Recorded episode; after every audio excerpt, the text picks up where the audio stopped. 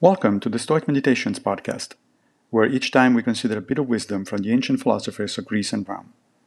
I am Massimo Pigliucci, a professor of philosophy at the City College of New York, and I will guide you through this reading. Let's reflect on Epictetus, Discourses 4 5. Is everything judged by its outward form alone? On that principle, you must call your waxen apple an apple. No, it must smell and taste like an apple. The outward semblance is not enough. So when you judge a person, nose and eyes are not sufficient. You must see if they have the judgments of a human being. What Epictetus is saying certainly resonates in the 21st century, in an era where a lot of us seem to care more about appearances than about substance. We live in a celebrity culture, as well as in a culture of social media, where people are able to project artificial images of themselves with the sole aim of impressing others. Stoics scoff at all of this as a result of extremely poor judgment about what does and does not matter.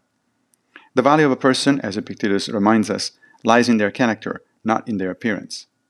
Remember that the next time you arrive at an instant judgment about someone you just met. Thank you for joining me for another Stoic meditation. I will be back with a new episode very soon, if Fortuna allows, of course. If you like this podcast, please consider supporting it by opening your browser and going to anchor.fm forward slash stoic meditations.